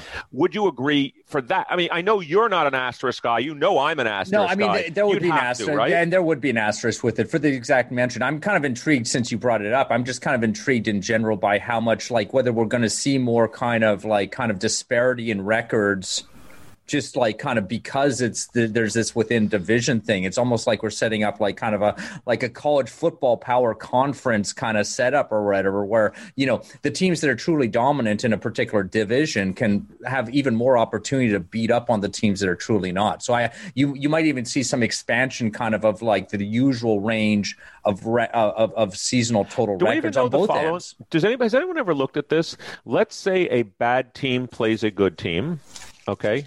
Does the more often a bad team plays a good team widen the separation between a bad team and a good team? In other words, does the good team learn even more so how let's just say we just take elo ratings and say what's the probability a beats b? And now we have a playing c but a plays b a lot more. Does that give a an even greater opportunity? Because that's my argument here is that toronto by playing only six or seven other teams they know how to beat them now. They don't need to focus and they're a really good team and that's going to give them an even greater advantage or is that not right? I, I, mostly i feel like I would argue the other way. It's a fair question empirically, but if anything, you know, the the guys who are weaker need to come up with innovative strategies and learn to take chances and things like that. I feel like there's more opportunity for them. In some yeah, sense. I mean, my the kind of extra spread I would be arguing from this kind of like current like divisional schedule. I would see more that you know if you truly, but if there are two teams in a division that are truly very different in terms of their uh, like quality, the more they play each other, the more they'll actually realize that difference in quality right? I mean, like um, a bad a bad team, a truly bad team can beat a truly good team like once, you know, best of three or something like that. But if they're playing each other 15 times a season, I think you're going to get a, a, greater sort of like spread in their records if they one team is truly good and one team is truly bad. Also, I think you're going to a more complicated argument than you need. I mean, the simplest explanation would just be: what if they get a weak conference? They, they get a weak division, and they get to play the. Unusually, they're yeah. playing just a, a, yep. a division-dominated schedule, and it turns out that that that the Canadian division, the North Division, is pretty weak. I mean, they have three of the seven teams are in the bottom, you know, eight of the yep. And so essentially the the Leafs are getting a little bit easier schedule than some of the other. Consider like the Bruins, they they have you know their their their division is yeah that Atlantic Conference or whatever we're calling it I guess. Well, you understand the average one loss record of all those divisions are the same. Maybe the reason the other one looks weaker is because Toronto's beating everybody and so they look bad. Yeah, but I mean, like you know, I mean, they're not even well, the hope, only. I hope our power rankings can adjust for that kind. Of That's what they're not even the to- only team with only three losses right no, now. I mean, just, if you look just, at the Bruins record, they also have. A I know. Just quickly record. going back to our comment about ELO rating, this is an example of a non-overlapping design. Just remember yeah, that. That's true. Mm-hmm. That's true. Yep. That's a that that's a connection to the EVO we didn't mm-hmm. anticipate. Shane, we need to bring some more hockey in here. Let's pick a game and pay attention. Tell us when one of the a couple of the like when's Florida playing Carolina? That looks like the top two teams in the Central. Oh, I'd Let's have to check kind of the schedule schedule. Let's talk about uh, But that. yeah, I'll, I'll, I'll, I'll, keep I'll, I'll keep us tuned in as far as some cool matchups coming up. All right, guys, a little bit of an all-time great conversation and a little bit of NHL conversation. We have got one more. This has been three quarters. We got one more quarter to go. We have a conversation with Brad Spielberger. Of- You're listening to Wharton Moneyball on Business Radio. Welcome back. Welcome back to Wharton Moneyball. Two hours of sports analytics here on SiriusXM every week. Every week we do this, and most weeks in the fourth quarter we do an interview. This week is one of those weeks. We have Brad Spielberger. Brad is a relatively new hire over at PFF, but a longtime analyst in the sports world, coming from over the cap, salary cap expertise, has some super interesting research on the NFL draft, but more generally um, cap and draft and free agency and GM type articles all over PFF these days. So it's a real delight to welcome Brad to the show for the first time. Howdy, Brad. How are you? Doing great. Thank you for having me on. And uh, you mentioned uh, the draft research, which some of it was inspired by yourself. So I'm, I'm, you know happy to be here. Well, that's always fun to hear, of course, and of course, and we're in, in draft season. You know, it's, it's not long after the Super Bowl's over. I'd say you know 20 minutes or so before people turn their attention to the NFL draft. And so more and more over the next couple of months, we'll be talking about this stuff, and it'll be fun to read what you're having to say about it um, between now and then. Brad, before we get into some of those details, give us more about yourself. We are on pretty friendly terms with PFF. We talk to most of those guys at some point during the year, and some of those guys a lot. And um, so we're always interested. They seem to have a great eye for talent. So their endorsement is a big one. Um, but what what have you been doing before you landed with those guys, and how did you get started in this business? Yeah. So uh, going back to undergrad, uh, I, I, went to Vanderbilt and was an economics major. And uh, if you guys know that the late great John Vrooman, uh, who was kind of a sports economics pioneer, um, who you know really, in a lot of ways, started researching things that you know hadn't really been talked about or you know discussed at a high level, uh, and just kind of fell in love with the idea of potentially you know merging my love for sports with my you know love for finance and, and all those things. Uh, so coming out of college you know was kind of inspired that it was possible that it was it wasn't just a pipe dream it's something i could pursue um, and then made the decision to go to law school uh, to pursue, pursue, a further degree uh, and tulane uh, has a notable sports law program ah. um, and so i was able to you know meet uh, jason fitzgerald who, who, runs overthecap.com which is you know the preeminent uh, contract and salary cap website out there. You know nfl teams use it. Folks like to use it as a resource. Um, so yeah just started working with him and, and, and kind of doing more and more work there. Uh, and and the way the whole the, the whole story kind of connects is that Tulane hosts a, a, mock negotiation competition through the law school, where we invite people in um, from all across the country. It was actually international uh, a couple years there, uh, and basically we say, okay, you're Amari Cooper's agent, you're the Dallas Cowboys. You're going to sit down in this room, you know, four people, two per side, and just go back and forth using, you know, some statistical comparisons and then some contractual comparisons, of course um, and just try to come to a deal and kind of negotiate the, the boilerplate, um, but also the kind of the finer points of the deal. Um, and, and, so Jason Fitzgerald helps us run that. Uh, and one year he recommended we have Eric Eager from Pro Football Focus as a, a judge. All right, so you know, okay. got to meet him as well, and, and that's kind of how you know the, the ball started rolling there. And now we have all the players on the stage. Well done. Okay, so give us a little bit of a timeline. What year did you graduate Vanderbilt, and then when did you come out of Tulane Law? So I graduated Vanderbilt in 2016. Um, took a year to work. Uh, followed my smarter half, uh, my wife, who's a doctor, down to New Orleans. Um, and it wasn't entirely sure if I wanted to go business school or law school at that point. Um, and, and, then ultimately, it kind of luckily, uh, I shouldn't say luckily, but it was nice. At Tulane, uh, it really does. It has like a phenomenal sports law program in particular. It's not really a thing at every law school, um, right. kind of a niche area. Um, but you know, for example, Mike Tannenbaum is kind of a big name, and he's done a lot for the program and really helped. Okay. Um, yeah, and so, and so kind of that, that kind of helped make that decision for me, um, and just pursued that, you know, full fledged. Um, and yeah, and then graduated from there 2020. Uh, so last year, uh, started working with PFF in June, so about a month later, um, and, and that brings us to today. So this, I mean, even though you did do sports law and you kind of had an eye on sports law, it's still a little unusual to graduate law school and go to work for PFF. I mean, that's t- talk a little bit about that because one, I mean, we talk to people all over sports analytics, and increasingly we see people arrive from different backgrounds, and this is certainly a different background. So you you ran across Eric at a at a mock negotiation tournament, but then how does it go that you graduate Tulane Law and go to work for PFF? Yeah, so uh, you know, unfortunately, you know, my second semester of law school, obviously, you know, the pandemic hits in March, and so everything's kind of thrown for a loop.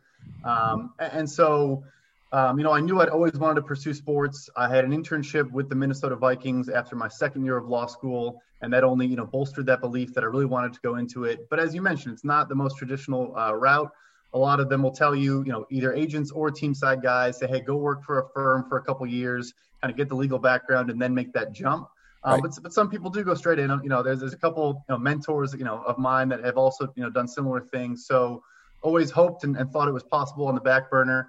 Um, yeah, and, and, was able to, you know, I think a big part of it as well is that PFF, you know, wants to be a leader and a, and a you know producer of information on every aspect of football. You know, a one-stop shop, so to speak, where teams can come and, and learn everything about the game and get get data and information about every aspect of the game. Um, and the guys that over the cap, it's incredible. They're all they all have full time jobs. Over the cap is a passion project. It's it's not a you know they don't really make money from it even. It's any any money they do make is put right back into the site. Um, yeah. It's all about just sharing a love that they have. And so I, I kind of you know I think it was a natural kind of help bridge the gap. I'll kind of be that that throughway between the two organizations. Um, and it was kind of just a natural fit. Got it. So part of the story here is PFF continuing to build out their portfolio. I mean, we, have been we've been followers long enough to know that they went from being kind of a charting service really in the beginning to adding some real analytics capability. And then they've become a little bit more consumer forward at the same time developing a team consulting. It's really interesting to see how it's developed. And one of the things that you're suggesting is that they're they want to play in the cap space as well. And obviously for professional teams, this is a major consideration. I think for, for a long time, it was kind of below the radar for most fans, but increasingly people are aware that cap is a major consideration. Can you talk a little bit about what how you would characterize the NFL cap awareness and cap sophistication? You know, for a long time, the other leagues were significantly more advanced than the NFL.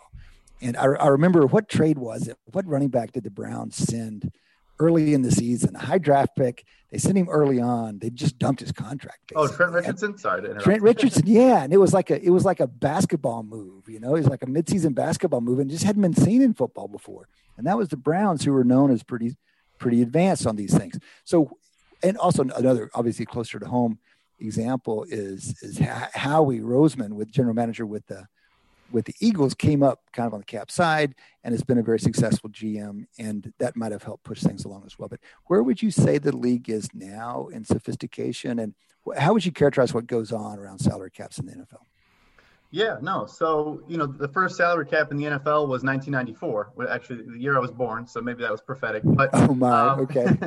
but yeah, so it's a relatively new, you know, phenomenon. And then I think a huge, you know, later component was 2011 was the introduction of the rookie wage scale. So, you know, prior to that point, teams were also negotiating rookie contracts.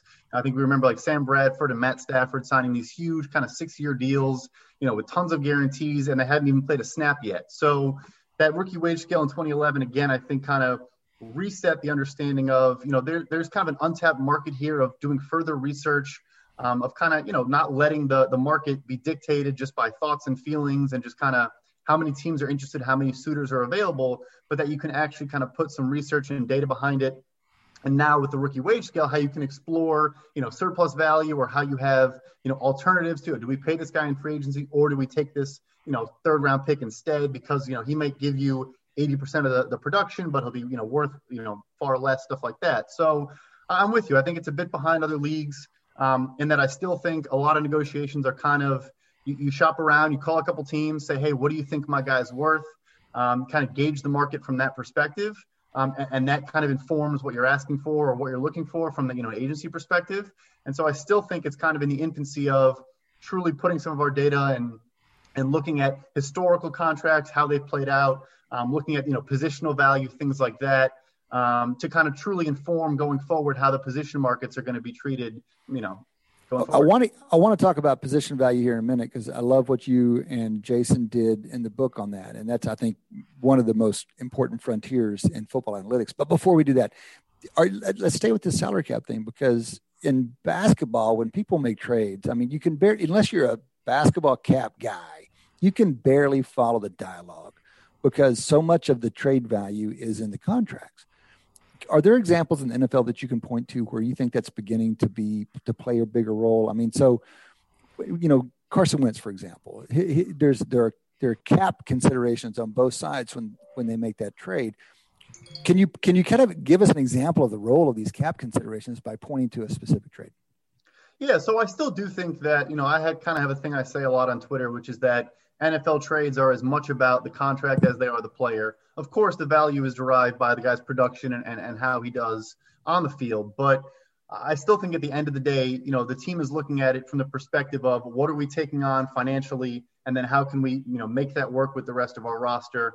Um, but the big piece with the with the Wentz deal, and I think that also factors in a lot from the team that's shipping the player out, um, is this sunk cost consideration, and, and that you don't move the full contract on to the new team.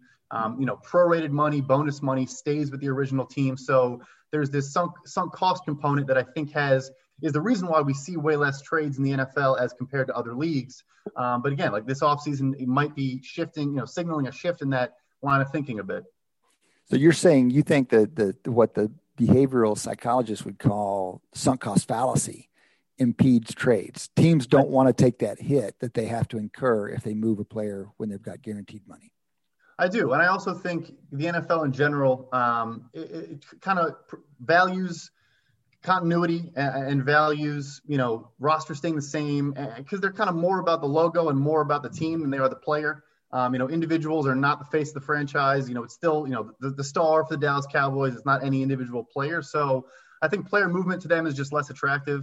Um, I think that like, the whole idea of team building and, and having this core and this identity and, and working around that um, just kind of seems to be, you know, the status quo that has still yet to be challenged. Okay, so we're maybe seeing some moves, but you know, it's um, that may be an unfortunate consequence in some ways of analytics because there are there is so much player movement in some of the in some of the more analytics forward leagues.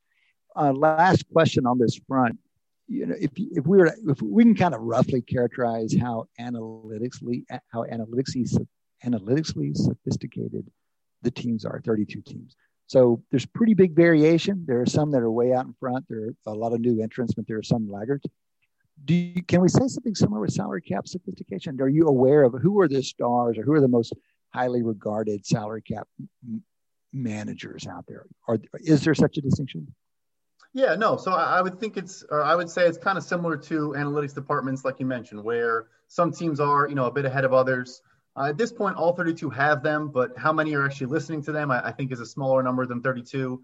And, and, I think it's a similar situation from the cap standpoint, where there are some teams that turn to their capologist uh, and just say, "Hey, we, we're signing this guy. He wants this much. You know, we, we're willing to go here. Go make it work. Go, you know, cook the books, move the numbers around, whatever you have to do to make it fit. Um, but don't push back on that value. You know, the coach and the GM says this. Those, you know, I would say 90% of those guys are football guys, so to speak. Um, and, and, the cap guy is really just kind of doing what they asked him to do. Uh, but we are seeing a couple teams now. Um, for example, the Carolina Panthers, they've hired a guy who, who is has a cap background, uh, Samir Suleiman, who was with the, the Steelers. But his job is now it's kind of overseeing both the analytics department and the salary cap. And I think that is still a very young market. Um, you know, they're all running their numbers and, and guesstimating, you know, market values, things like that. But I think it's more just looking at historical pay and then just looking at you know how many suitors or, or, how many guys this position are going to be available to kind of look at scarcity things like that but i don't think they're truly taking that next step to dictate their own value and determine their own value and ignore what the market has told them before um, but i think it is something that's going to be kind of emerging in these next couple of years all right. So one of the things you're saying right there, I think, is very important. That is, there's a there's one level of sophistication, which is just to pay more attention to it, to pay more attention to historical data, to get a sense of the value in the market, and um, to help that inform decisions. Great. But you're saying, yeah, you really need to go one step further because there's no there's nothing that really suggests the past market has been correct. It's a little it's a little bit of a big step to say, you know, the, the NFL labor market is an efficient one, and we can just take that to be gospel. So that's an interesting idea. And I think that's one of the places that you went to with your book with Jason. So um, we're, we're, just a quick reminder to the folks listening here. We're talking to Brad Spielberger. Brad is a salary cap analyst for Pro Football Focus (PFF). We often have some PFF folks on here. He was um, with um, um I just dropped the name of the salary cap outfit that you were working with before. Oh, over the cap. Over the cap, right, right, right. And that's what Jason runs. So you've got this collaboration with Jason Fitzgerald. You've got a book out called The Drafting Stage, and would love to hear a little bit about it, especially as we roll into uh, as we roll into the NFL draft season. A lot of people have come before you on this, and you lead the book talking about the different efforts. And yes, uh, my work with uh, with Dick Thaler is one of those pieces. But what do you feel like your contribution is here? What do you? And I would just like why, what's different about this, and then we'll talk about what you found and what your conclusions are. Yeah, I think the main difference, um, which I think we we believe kind of spoke to the teams and, and put it in perspective that um, you know was kind of easy to, t- to digest, was that you, look we looked at the draft picks and the players themselves by what is their surplus value over the market at that position. So, you know, when we wanted to compare across positions at one draft pick, the example in there, you know, the big example in there is basically the number two pick. You had Saquon Barkley, you know, in 2018, and then Nick Bosa in 2019. So even if those two guys, let's say they both become the, the top player at their position, for Saquon Barkley, you're pay, you're already paying him on his rookie deal. He became the fifth highest paid running back in the NFL, and I want to say eight and, and change million uh, on a per year basis, and that was you know at the time was fifth. Whereas Nick Bosa making eight million per year was like the 37th or 38th highest paid edge rusher. So it started just by looking at let's not look at these picks as who's the best player, who's going to be the best at their spot, but what is the value you're getting over the the opportunity cost of we're going to pay this guy in free agency because you, that's your decision, right? Are we going to draft at this position? And if not, are we going to pay someone to, you know, fill that hole? So what we did is we created basically the top five based on average per year um, for each position in each offseason. And then what the second contract of each rookie was, you know, by a percentage of that top five. So if a guy came to market and signed for, you know, five million per year, and the average of the of the top five wide receivers was 10 million per year, then he was 50% of top five APY. Um, and just kind of you know slotted that for every every deal um, for every rookie contract player going back a number of years, um, just to kind of say, okay, here's what you can expect to get from this player. Again, ignoring what they contribute on the field, but more just this is what the type of guy it'll be. Will he be a starter? You know, a high level starter, mid level starter, backup, stuff like that. Um, and then they can make their own decisions on how they value the contribution from a positional perspective. Okay, so two, I think two moves there. One, you you you go and look at the second contracts essentially as a way to look at a player's value. You're you're you're evaluating what people get in the draft by what happens to them eventually, long term. It's like the true true skill is revealed over the free market price in year five or whatever it is. And there's some complications there, but you but you navigate those. The other move is I think the, the bigger innovation, which is this you make it all relative within position. And it introduces quite explicitly positional value in the draft in a way that has mostly been missing. And we talk about it, people argue about it, and some people are much more interested in using it than others, but it hasn't been incorporated very comprehensively. And you guys do a great job. Spielberger and Fitzgerald, the drafting stage, of this new book, you guys do a great job of kind of making it quite plain. And your Barkley Bosa example is just fantastic. And people, I mean, people argued about Saquon Barkley when they came out. Lots of folks thought that was a was a bad decision. Take a running back that high in the draft. But to say you're instantly making him one of the top five paid paid running backs compared to Bosa, who's only you know who's done fantastically and people thought very highly of, but you're going to pay him the 37th or 38th best edge rusher in the league. Pretty clearly, the bargain is on taking the edge rusher. So, Brad, tell, tell me one wrinkle here. I, I think all of us that comment on the draft might get caught up in absolutes and reading your book, it strikes me that maybe a little more nuance is required. I mean, can we really say what you should always do about quarterbacks without knowing how deep a quarterback draft is? I mean, some years there's like two guys that people think are first round talent. And uh, you look, this is a noisy process, so no one sees this perfectly, but broadly they get it correctly. Some years it's two guys, some years it's six. Shouldn't the prescriptions for a team be different if they're shop, if they're quarterback shopping in a year where there's two than when there's six? Yeah, no, 100%. I think that's an easy wrinkle. And that's even something that I've kind of discussed, you know, getting into the, the wins above replacement, you know, the war data at PFF is scarcity and just the, the availability of a guy at whatever position, you know, that can do, you know, X contribution. So like Aaron Donald at 13th overall, back at the time, people probably would have said, you know, he's an interior run defender or no, interior defender. He's, you know, undersized, stuff like that. We didn't realize that, you know, interior pass rush, interior pressure can be tremendously valuable, things like that. So, would, should you t- take the fifth quarterback off the board or should you take the top guy at X position?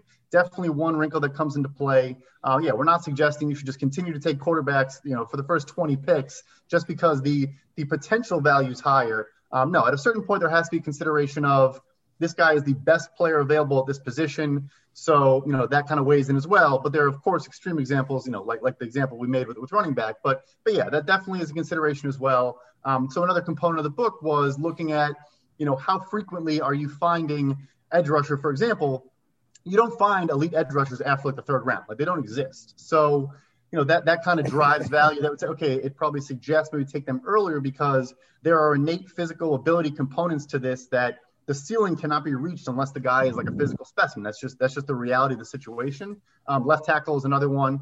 Um, so yeah, so, so that also you have to cook that in and consider that as well. You can't be like you said, just absolutes all the time and just say you know quarterback forever because the you know the, the potential is at the highest. Well, there, there, there, there's lots of. I'm not. I'm not necessarily accusing you, you guys on that. You know, it's just it's the, the dialogue. In fact, I'm accusing myself as much as I am anybody. Mm-hmm. If you need a quarterback, then it's just much easier to say trade down in a year like 2021, where there are a lot of candidates, and who's really to say which of these guys is going to be best, than it is in some other years where there just aren't as many candidates. This, this, you're suggesting something that I think is quite hard and rarely done, and that is to consider alternative means of acquisition whenever you're making these choices. I mean, it's it's kind of impossible to say what you should. Well, it's even it's even harder than that, Brad. Or the problem is even simpler in some sense. It's hard to say what to do in round one if you don't know what you're going to do in round two. you, you kind of have a you kind of have to optimize across all seven or ten or however many picks you have in a given year, or three if you're the Redskins. But you, you're saying not only do you have to optimize across the draft picks, you have to optimize across other channels of acquisition as well, like free agency or like keeping your own guys. And you just you, you really can't answer if you make one if you if you play one card, you constrain all the other plays you're going to have. And so the the optimal GM decision making process is to look at all these things simultaneously, which is really hard. Brad, what are they supposed to do about this? I mean, it's easy for you to sit there in your comfort of your home saying, hey, man, you're supposed to consider what the free agent market looks like before you draft that edge rusher. I mean, is anybody doing this? Yeah, no, that's a very fair for sure. I would say the first, to the first piece, um, I've, I've been told by a handful of folks, um, you know, in teams, like I think you're probably overestimating how easy it is to find a trade down partner. Um, so, so, yeah, that's obviously a huge component. And then yeah, when you're trying to balance various you know channels of acquisition, again, you don't know which free agents are, are going to be willing to sign with you, so there's no guarantees from that perspective. Um, I will say to the draft piece though, I think the teams underestimate kind of you know we, there's this whole debate about you know drafting for need versus best player available and all of that. Um, and, and I do think that in football, I say a roster is never set. Like because because we know injuries are just a, a fact of the game and are just like should be expected. Um, you know, guys dropping off happens, stuff like that.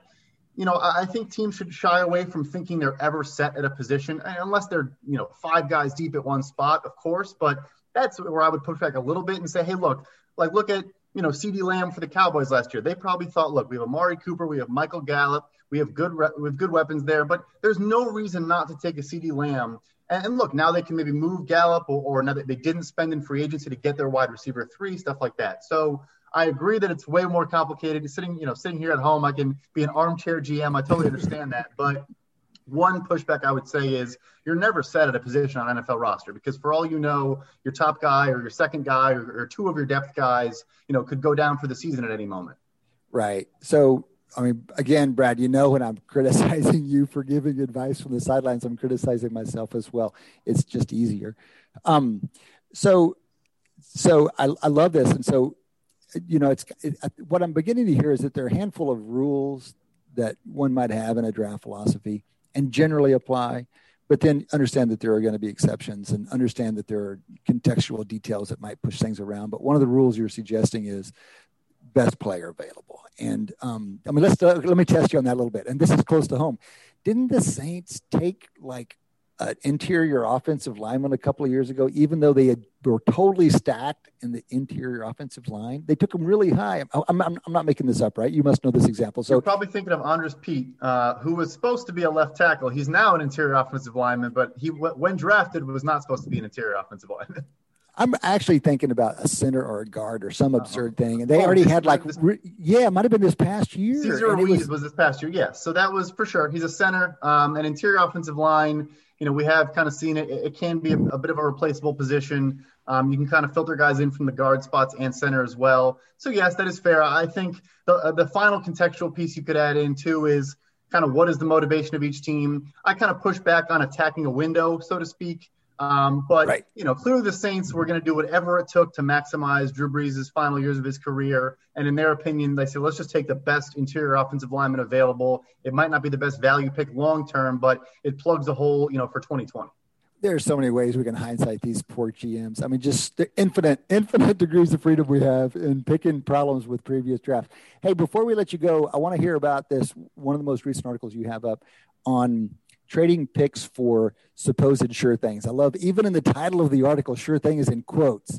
And this is an, this is something that came up with this Rams Lions trade because you know supposedly the Lions are getting a sure thing quarterback, and and there are these quotes from the some some folks with the Rams who say they just don't value they don't value draft picks very much, and and and the implication was that's because you can get a sure thing with the trade.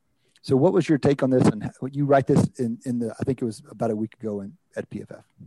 Yeah. So, yeah, they, they've now, they're going to go from 2017 to 2023 without a first round pick. Um, you know, obviously, Goff was the first one. They moved a couple future picks to get him, and, and now it's, you know, snowballed from there. Jalen Ramsey, obviously now Stafford. And yeah, their, their logic was basically it's more of a sure thing to take, uh, you know, a known veteran um, over a potentially good draft pick. But I think that ignores again just the volatility of of the NFL. Um, in that, I mean, look, Matt Stafford missed half the season last, you know, in 2019, so you never know there. But also, again, it, it again ignores, you know, our big component of the book, which is surplus value, where you know, getting a Jalen Ramsey, and he's been phenomenal as a Ram, no question. He's also the highest paid corner by like 30% above the market. So, right. so you're kind of ignoring a huge component of, of that as well. So, the, the, article is anecdotal. I obviously do, we try not to be anecdotal in anything we do at PFF. Um, but if you just look at the history of trades, I started with the Jay Cutler trade in 2009 um, because it was actually the exact same trade package. It was a, a, two first, a third, and Kyle Orton, which maybe that's a bit insulting to Jared Goff to say it's the same package. But that was the start, and it went through all of them. And just anecdotally, you would take the picks over the player 90% of the time. And, and then it also just kind of looked at just averages we've created with our PFF wins above replacement draft chart and just say the average player, regardless of position at this pick, should give you X more. Um, yeah, that's just not really the case. Um, and that ignores kind of the, the, money component as well. So, you know, I think again with them, it's another, you know, throw context in stuff like that. They have all these good pieces. They have a lot of good players. They're clearly close to getting over the top. And they feel, I mean, you can kind of look at the Wentz comparison as well. They feel like – you could also argue it's a waste to have this good of a roster, but not be set at the most important position in the sport. Uh, you know, it would be foolish to be kind of, you know, frugal in that sense. Uh, and there's a, there's a, solid argument there. But the overarching argument of first round picks are, are questionable and, and aren't good, you know, I had to push back on that a bit. I'm glad you did. It was worth pushing back on. Listen, Brad, glad you joined us today. Glad to get a chance to meet you, to hear about your work and to give you um, a little bit more uh, to pimp your book a little bit more uh, uh, while we have a chance. Brad Spielberger with PFF. Appreciate the time. Thank you so much. You can follow Brad, by the way, on Twitter. It's at PFF underscore Brad. Those PFF guys all get the PFF prefix at PFF underscore Brad for Spielberger's work. He's joining them to do some uh, focus more on the salary cap side as PFF continues to build out their offerings that has been the fourth quarter, and that's another show, another two hours of sports analytics here on Wharton Moneyball. We do this every week for the whole crew. Shane Jensen, who slid in here quietly in the last 15 minutes, Adi Wyner, who sat by quietly for Eric Bradlow, the missing partner who's going to join us back for the rest of the show next week. Thank you to all you listeners. Come back and join us next week. Between now and then,